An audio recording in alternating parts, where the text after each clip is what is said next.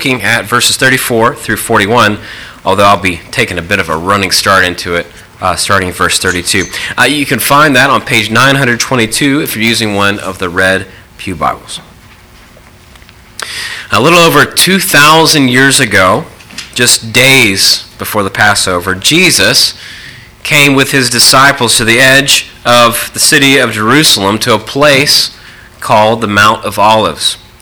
Uh, there was a village there called Bethphage, and Jesus sent two of his disciples into that village with instructions to bring a donkey and her colt back to him.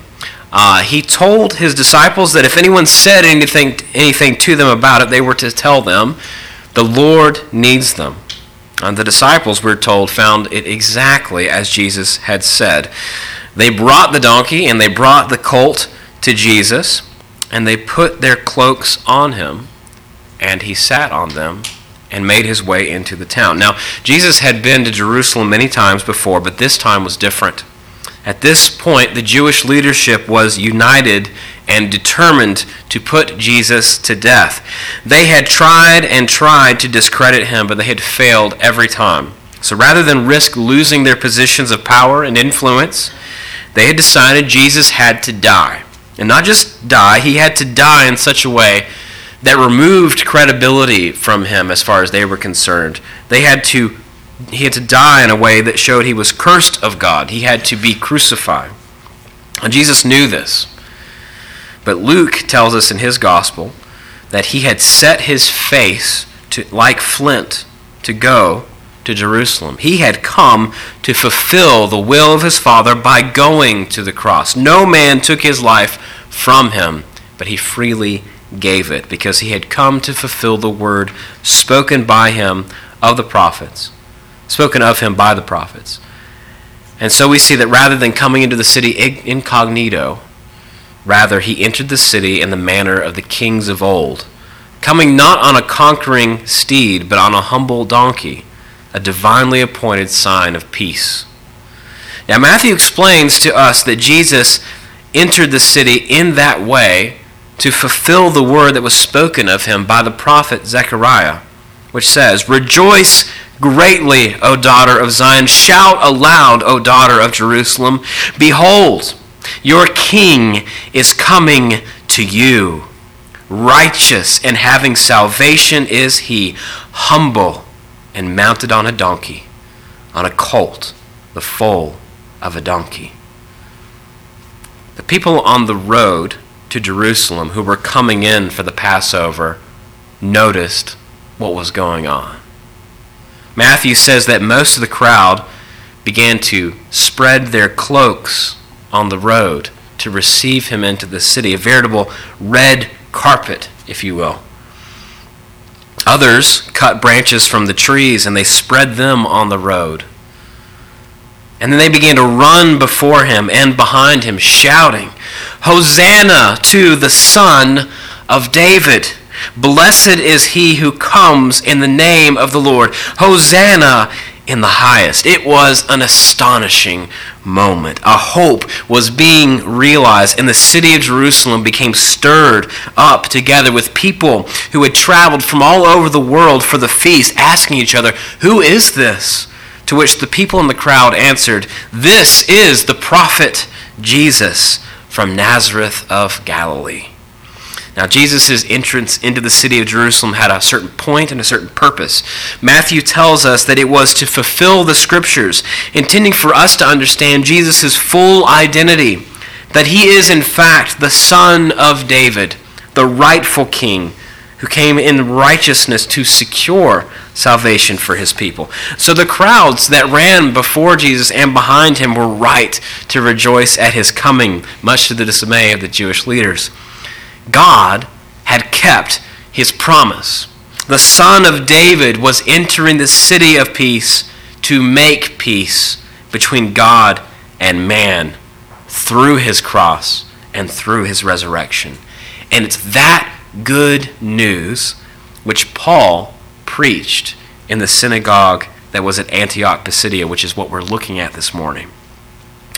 In 1 Corinthians 15, Paul records how he set before the Corinthians what he had also received that Christ died for our sins in accordance with the Scriptures, that he was buried, and that he was raised on the third day in accordance with the Scriptures, and that he appeared to those who were then appointed to be witnesses of these things. In Acts 13, verses 32 through 41, Paul points us to some of those very particular scriptures that he had in mind, which Christ fulfilled specifically through his resurrection. And as we look at these scriptures together, we find that they all hinge on Jesus' sonship, specifically his sonship to David. This is what the crowds shouted together as they ushered Jesus into the city Hosanna to the Son of David. These are the words that hung above Jesus' head. The offense for which he was put to death. This is the King of the Jews. This is the hope which Jesus fulfilled in his resurrection as the Son of David, bringing to pass God's redemptive promise. Now, I don't think that we always attach Jesus' sonship to David to his resurrection. And that's what makes me excited about this passage. because Paul shows us that that relationship is actually really essential and critical to the message of the gospel. The promise of an offspring who would sit forever on David's throne was fulfilled by Jesus in his death and in his resurrection.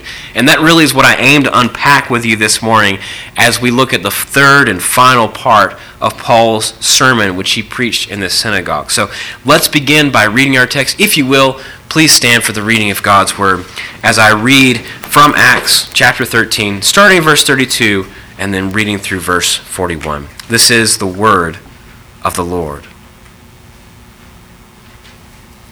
Paul says, And we bring you the good news that what God promised to the fathers, this he has fulfilled to us, their children, by raising Jesus. As also it is written in the second psalm, You are my son, today I have begotten you. And as for the fact that he raised him from the dead, no more to return to corruption, he has spoken in this way I will give you the holy and sure blessings of David. Therefore, he says also in another psalm, You will not let your Holy One see corruption. For David, after he had served the purpose of God in his own generation, fell asleep and was laid with his fathers and saw corruption. But he whom God raised up did not see corruption. Let it be known to you, therefore, brothers, that through this man forgiveness of sins is proclaimed to you.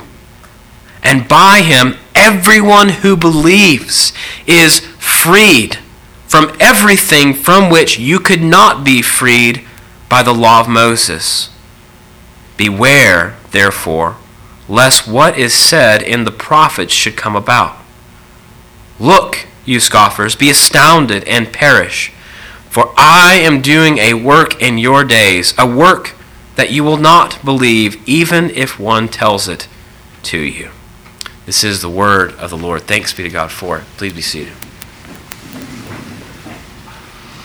Well, we've been in this sermon for a couple weeks now, so let's just remember and review. Paul and Barnabas are here at the city of Antioch Pisidia, and they had come with a purpose to declare the good news of what God had accomplished through his Son, Jesus Christ. They came with a purpose of sharing the gospel, to call men and women everywhere to repentance and faith in him. So in our time this morning, I really I want to make three points to you about the gospel that they shared and what that means for us, specifically and how it all hinges on Jesus' sonship to David. So I have three three points for you three points about the gospel. First, I want to see that the gospel is good news. Sounds a little redundant, but you'll see why that's important in a second. The gospel is good news. Second, the gospel is relevant news. The gospel is relevant news. And third, we will see that the gospel is news with consequences.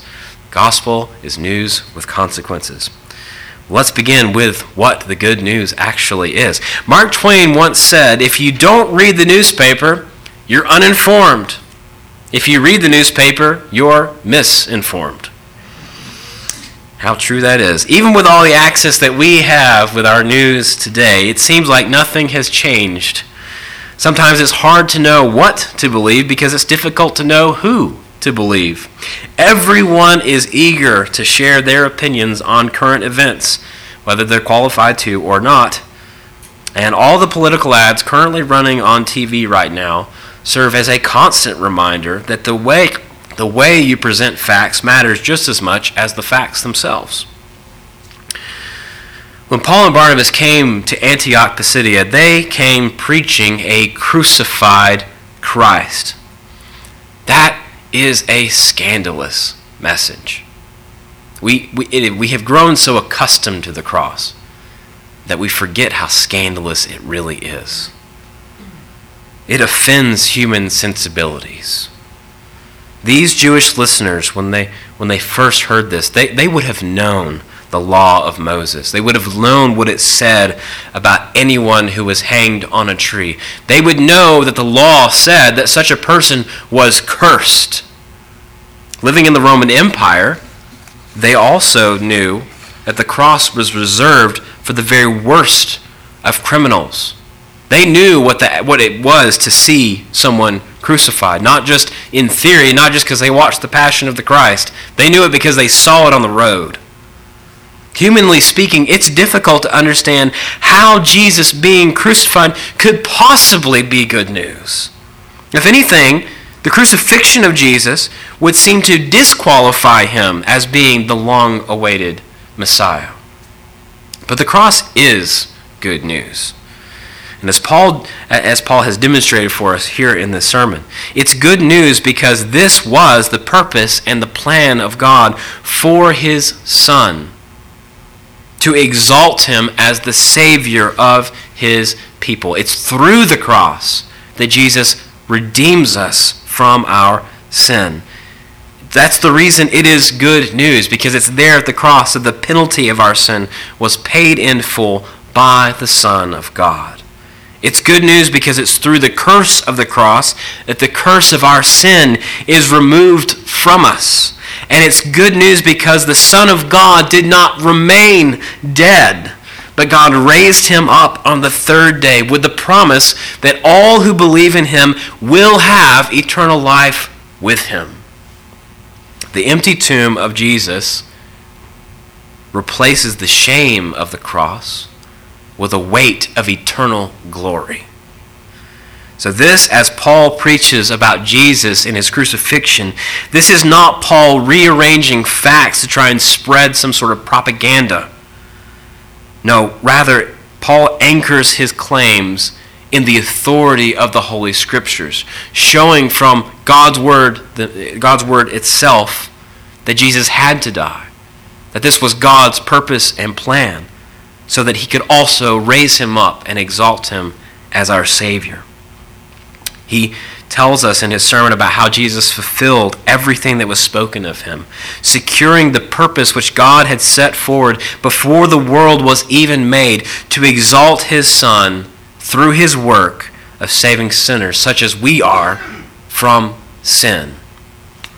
When Paul and Barnabas came to Antioch Pisidia, they came in the authority of Christ, having been sent out by the Holy Spirit to declare this message of salvation. They came to declare news. In verse 32, Paul even says, And we bring you the good news that what God promised to the fathers, this he has fulfilled to us, their children, by raising Jesus. Now, Paul's statement here is important because he clearly communicates to the people who were gathered in the synagogue why he and Barnabas had come there in the first place.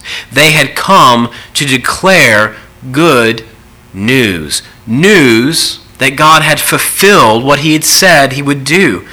News that said, that showed how God had kept his covenant. News that said how God had fulfilled the promise to their fathers through the person and the work of Christ. They had come to declare the gospel. Now, the word gospel is a word we use all the time, especially in the church. It's a word that's actually it's taken from the old English word which simply means good news. That's why I said it was redundant. That, that's just a simple translation of the Greek word which Paul used here, which is euangelion.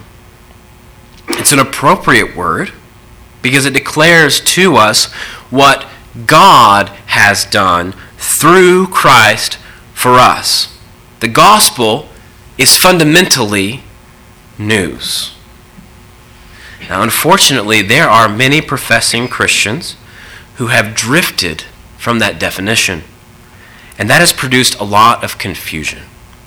We need to be precise here because it is, it is just simply all too easy for us to give into distortions of the gospel if we are not founded on what the gospel actually is.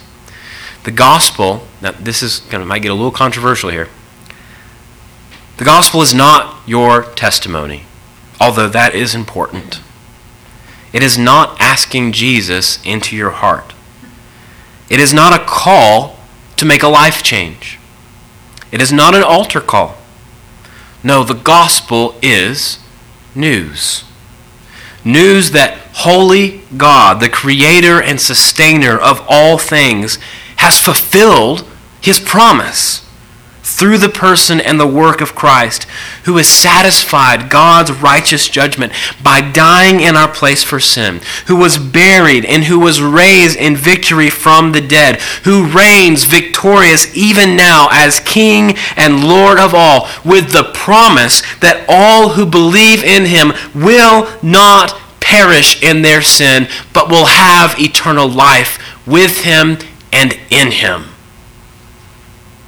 The gospel is news. It's news that is focused on God and his anointed one, which is his Christ. It's not complicated, but it is amazing and it is inexhaustible. I've said many times that a Christian never graduates from the school of the gospel, they only grow deeper into it. The reason Paul and Barnabas were called by God to share this good news news is because it's through the proclamation of this gospel that people who are spiritually dead in sin come alive. Now, last week we spent most of our time looking at the death of Jesus. I don't want to spoil what's going to happen next Sunday, but this focuses specifically on Jesus' life and his resurrection. Last week we saw how the hand of man accomplished what God appointed to take place, the crucifixion of Jesus. We also saw how the arm of God triumphed in raising Jesus from the dead. We saw how this confirmed Jesus' divinity. His resurrection shows that his sacrifice was acceptable. As the only begotten Son of God, Jesus and Jesus alone is able to satisfy justice. But the resurrection of Jesus does something else. It confirms that Jesus is, in fact, the fulfillment of God's promises, specifically the promise God gave to David in his covenant with him that he would have an offspring who would sit on an eternal throne. Now, you have to understand the importance of this connection. Paul spends the final third of his sermon proving from the scriptures that Jesus is, in fact, the promised Christ by tying Jesus' resurrection to his relationship with his father David. In verse 34, Paul says, And as for the fact, notice how he emphasizes that.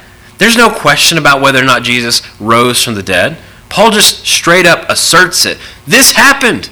Jesus died, and even as he died, he was raised. As for the fact that God has raised Jesus from the dead, he says, no more to return to corruption. So Jesus is never going to die again. God has spoken in this way I will give you the holy and sure blessings of David. Therefore, he says in another psalm, You will not let your Holy One see corruption. Now, the two scriptures Paul quotes here are taken from Isaiah 55, verse 3, and Psalm 16, verse 10, which Brad read for us a few minutes ago. This should have a familiar feel to you, not just because Brad read it in our second scripture reading, but because Peter cited Psalm 16 in his sermon, which he preached on the day of Pentecost. In fact, there's a remarkable similarity between the sermon which Paul is preaching here and which Peter preached in his sermon there in Jerusalem, which only really further confirms that they believed and they preached the same gospel. The vital connection between God's promise to David and the news which Paul was preaching here that is, is that Jesus, through his death and resurrection, had fulfilled God's promise. It is fitting that Jesus be called the Son of David, not just because he was physically descended from him, but because he is the one who fulfilled God's covenant with David and his covenants given to the fathers, which all hinged on the coming of a promised Son. As that offspring, Jesus and Jesus alone is fit to rule as king because, Psalm 110, verse 1, he is both David's son and he is David's Lord. In verse 36, Paul makes sure that we understand that what David wrote about in Psalm 16:10, that God would not let his holy one see corruption, was fulfilled by Jesus. He says, For David, after he had served the purpose of God in his own generation, fell asleep, which is another way of saying he died. And he was laid with his fathers, and he saw corruption. David's bones turned to dust. He returned to dust, just as the curse had said. The corruption of David's flesh is verifiable. The return of his body to the dust has happened, but not with Christ. Verse 37 But he whom God raised up, that's Jesus, did not see corruption. Far from it. Jesus is now glorified. He has a glorified body, which when you read about Jesus in the after the resurrection, it's quite amazing because he's, he's doing things only God can do. And yet he has this physical body which still bears the marks of his crucifixion. And it is an amazing mystery, we are told by Paul 1 Corinthians. As the Son of Man is seen in Daniel 7, Jesus has been presented to his Father. He has been received in glory. He wields dominion as the King of Kings and Lord of Lords, and he serves even now for his people as their great high priests. Salvation was not through the life of David, but through the life of his son. As David says in Psalm 110, verse 1 The Lord says to my Lord, Sit at my right hand until I make your enemies your footstool. So, the point that Paul means for us to take is that the good news is that God kept his promise through Christ.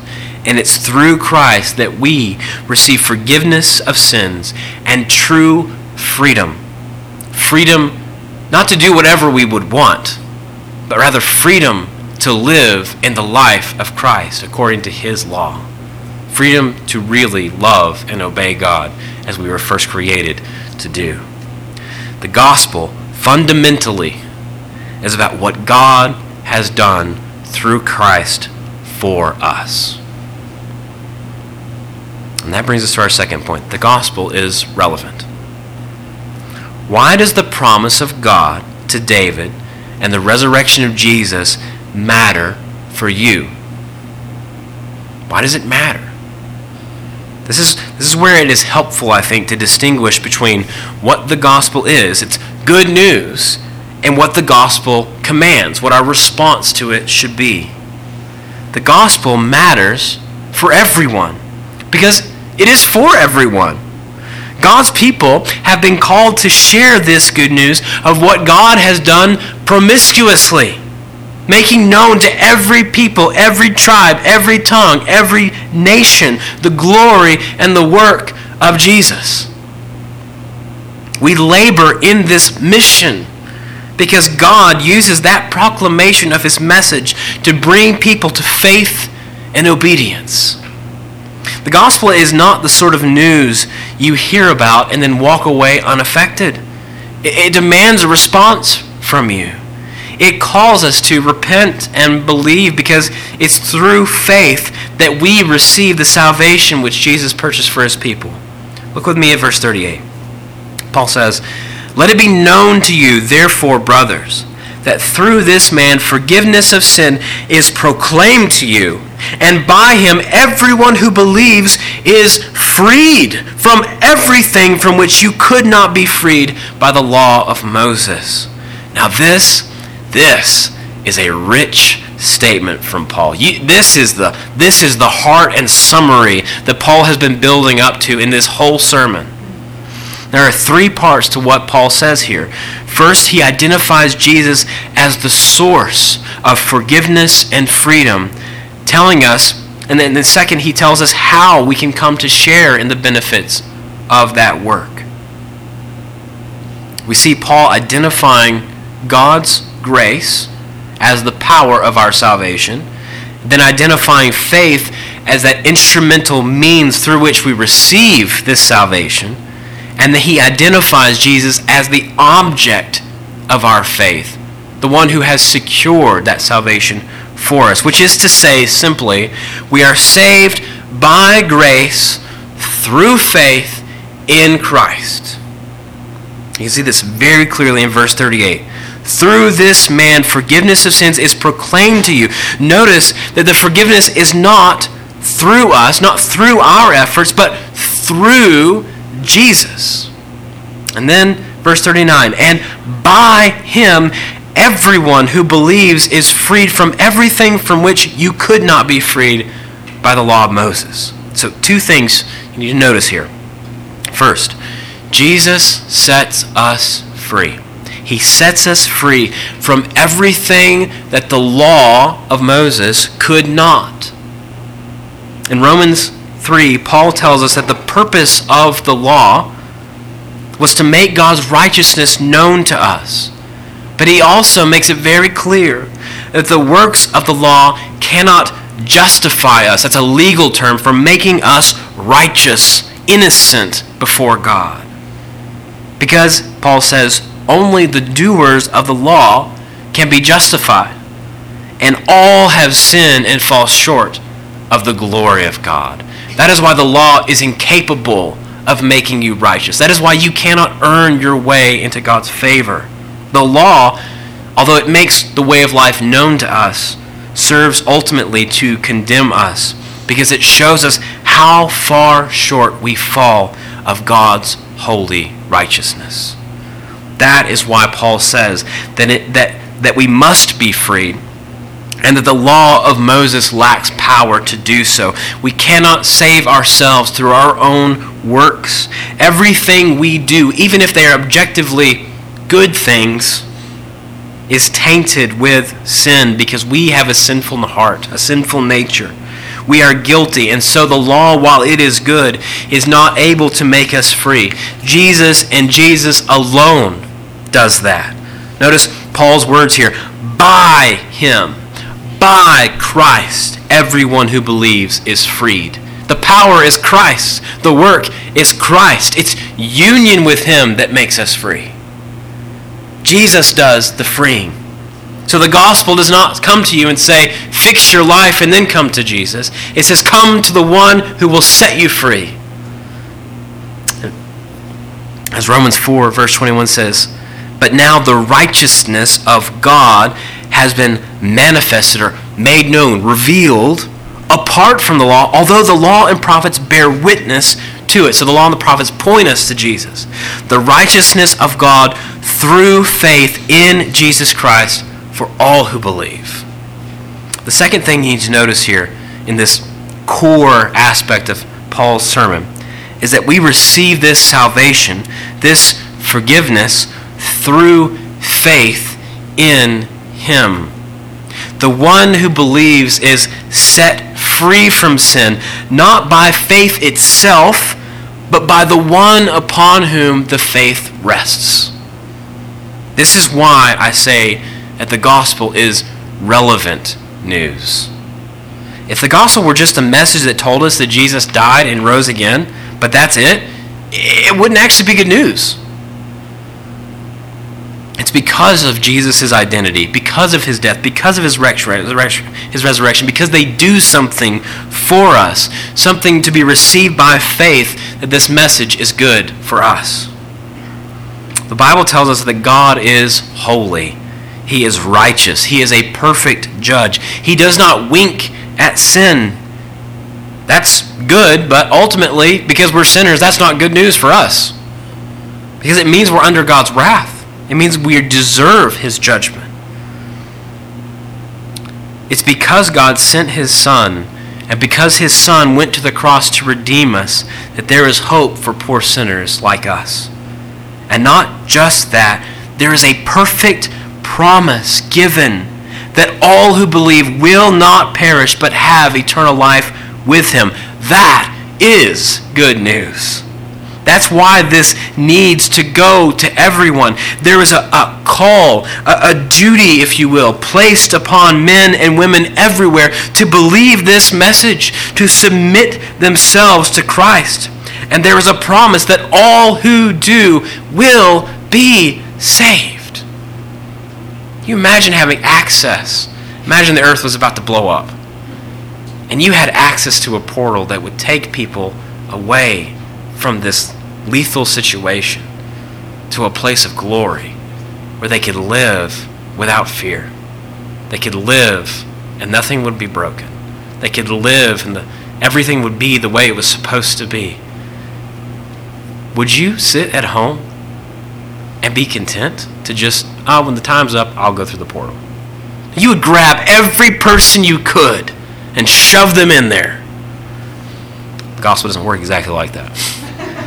That should communicate, I think, the urgency of what this message, the urgency that drove Paul and Barnabas to preach as they did, to take the risks that they did in obedience to Christ.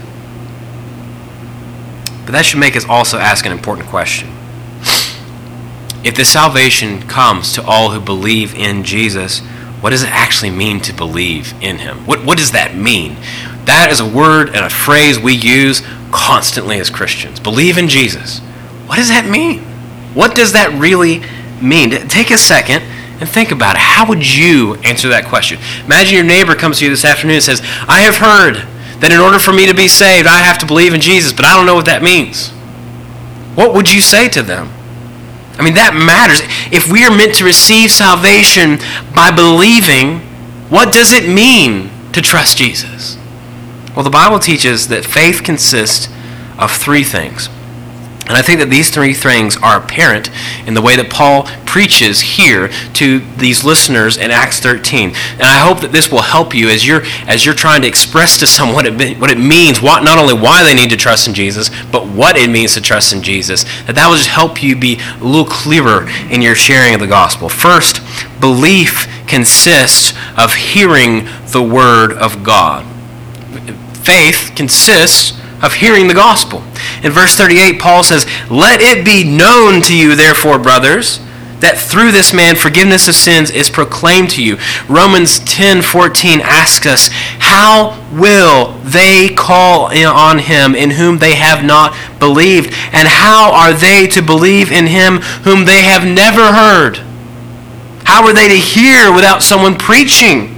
And how are they to preach unless they are, unless they are sent? And then in verse 17, he says, So faith comes from hearing, and hearing through the word of Christ. The gospel has to be proclaimed to us. We have to become aware of it before we can believe it. That seems fairly simple, right? The reformers describe this as a notitia of faith. You have, you have to become aware of the work of God before you can believe that work. According to Romans 1, although God's self revelation in creation is enough to make the reality of God known to us, it is not enough to remove the fallenness of our sinful nature from us. We need to hear the message of what God has done in Christ for us. That is why the church was called, and that is why it was authorized by Jesus to go and speak. So, the first part of belief is really incumbent on us, isn't it? We who know this message need to speak this message to others. The second thing that saving faith consists of is it consists of believing that that message is true. It's not enough just to hear it, you have to believe that this is a reality. Again, think of Paul's confession, what he first preached to the Corinthians. I delivered to you as of first importance what I also received that Christ died for our sins in accordance with the Scriptures, that he was buried, that he was raised on the third day in accordance with the Scriptures, and that he appeared. That's Paul making the truth of the gospel known to them. And he said, then he goes on to say, So we preach, and so you believed. So they heard it, and they believed it was true. Romans 10, verses 8 through 10 says, What does it say? The word is near you, in your mouth and in your heart. That is the word of faith that we proclaim. Because if you confess with your mouth that Jesus is Lord and believe in your heart that God raised him from the dead, you will be saved. For with the heart one believes and is justified, and with the mouth one confesses and is saved. You see how it is not just hearing a message, but it is believing that the message is true. The reformers describe this aspect of faith a faith that believes that Jesus is, in fact, Christ, the Son of God, and that he fulfilled God's promise through his death, resurrection, and ascension as assensus. We believe it is true. But there's yet a third aspect to saving faith. Saving faith causes us finally to surrender ourselves to Christ, rejecting all other hopes and entrusting ourselves to Him and in Him alone. We're told by James that the demons believe that God is and that they even tremble. But they do not believe or entrust themselves to the gospel. There is no gospel for them. There's a difference between believing a gospel is true, knowing that it's true, and refusing to entrust yourself to it, which is why this third aspect is so important.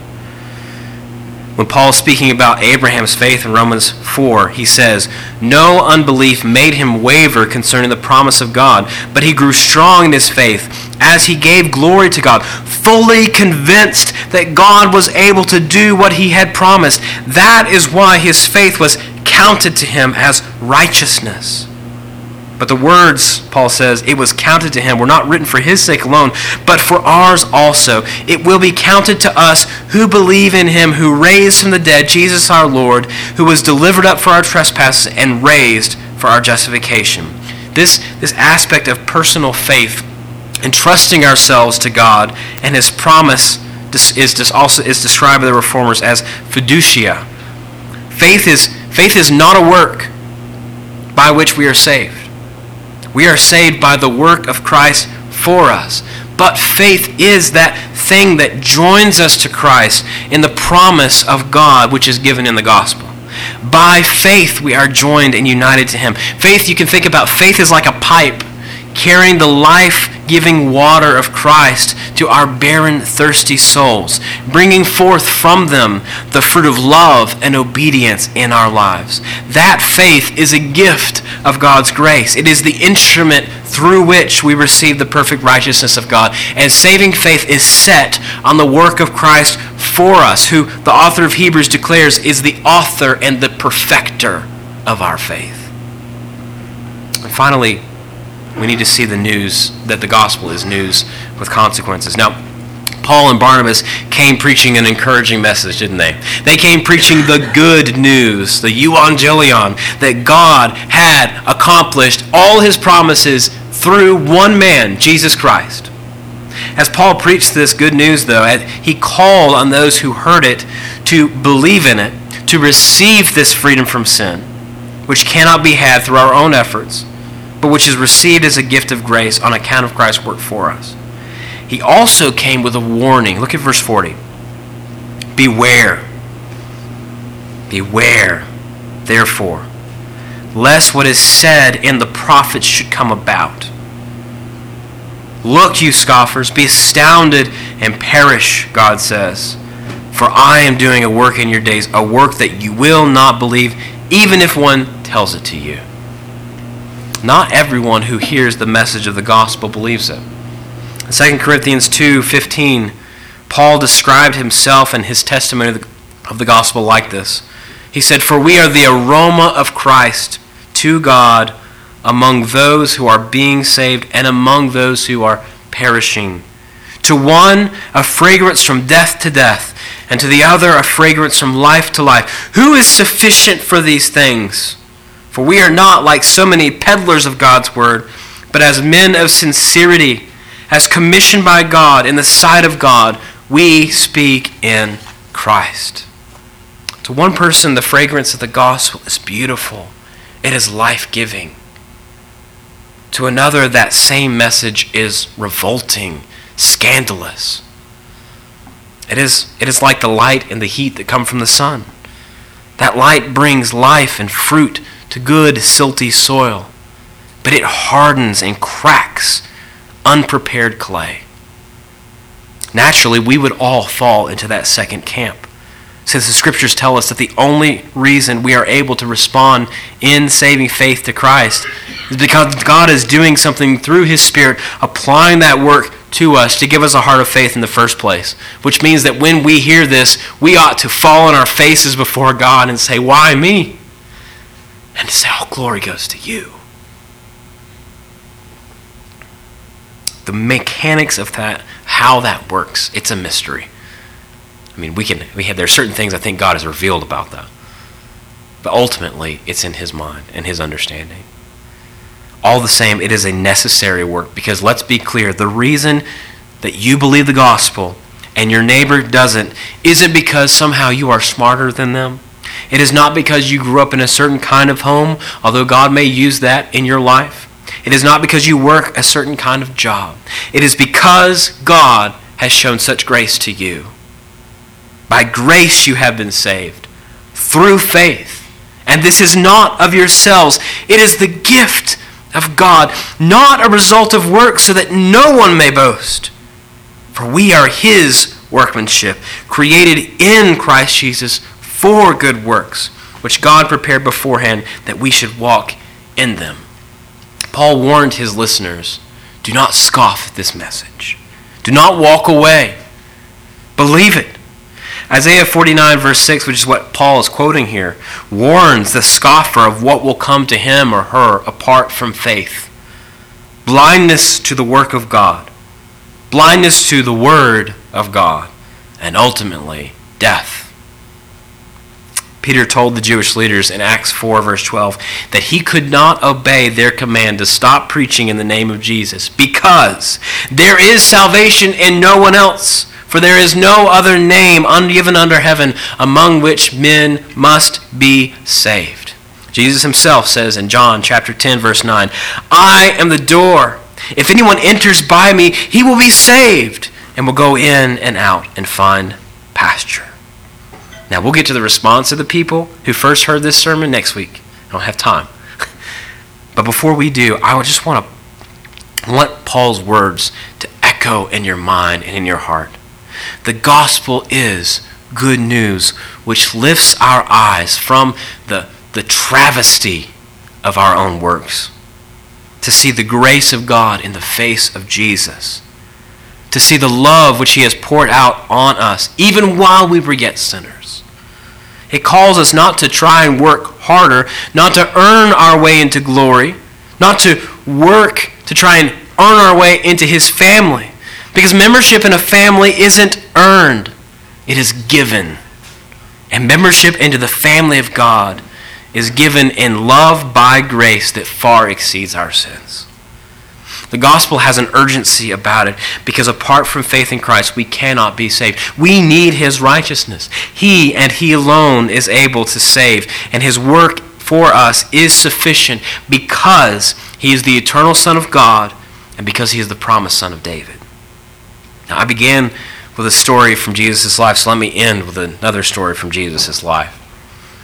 As Jesus was traveling to Jerusalem, just before he entered on that donkey colt. We're told he went to the city of Jericho. And as he was leaving the city, he was surrounded by a great crowd. And there was a man named Bartimaeus who was a blind beggar who was sitting by the side of the road. And when he found out that the commotion from the crowd was happening because Jesus was passing by, he began to cry out at the top of his lungs Jesus, son of David, have mercy on me. Over and over, he declared this and screamed this. And his cries were so loud and so disruptive that many in the crowd rebuked him and told him to shut up. But Bartimaeus wouldn't listen to them. They weren't the blind man on the road. They weren't the man, they, they weren't the man who knew he needed help. And so, as they told him to be quiet, we are told, he screamed even louder, more frantically, Son of David, have mercy on me. Jesus heard him. And he called Bartimaeus to himself. And he asked him, What do you want from me? And Bartimaeus said, Lord, I want to receive my sight. And then Jesus looked at him and said, Go your way, your faith has made you well. And Bartimaeus had his sight restored.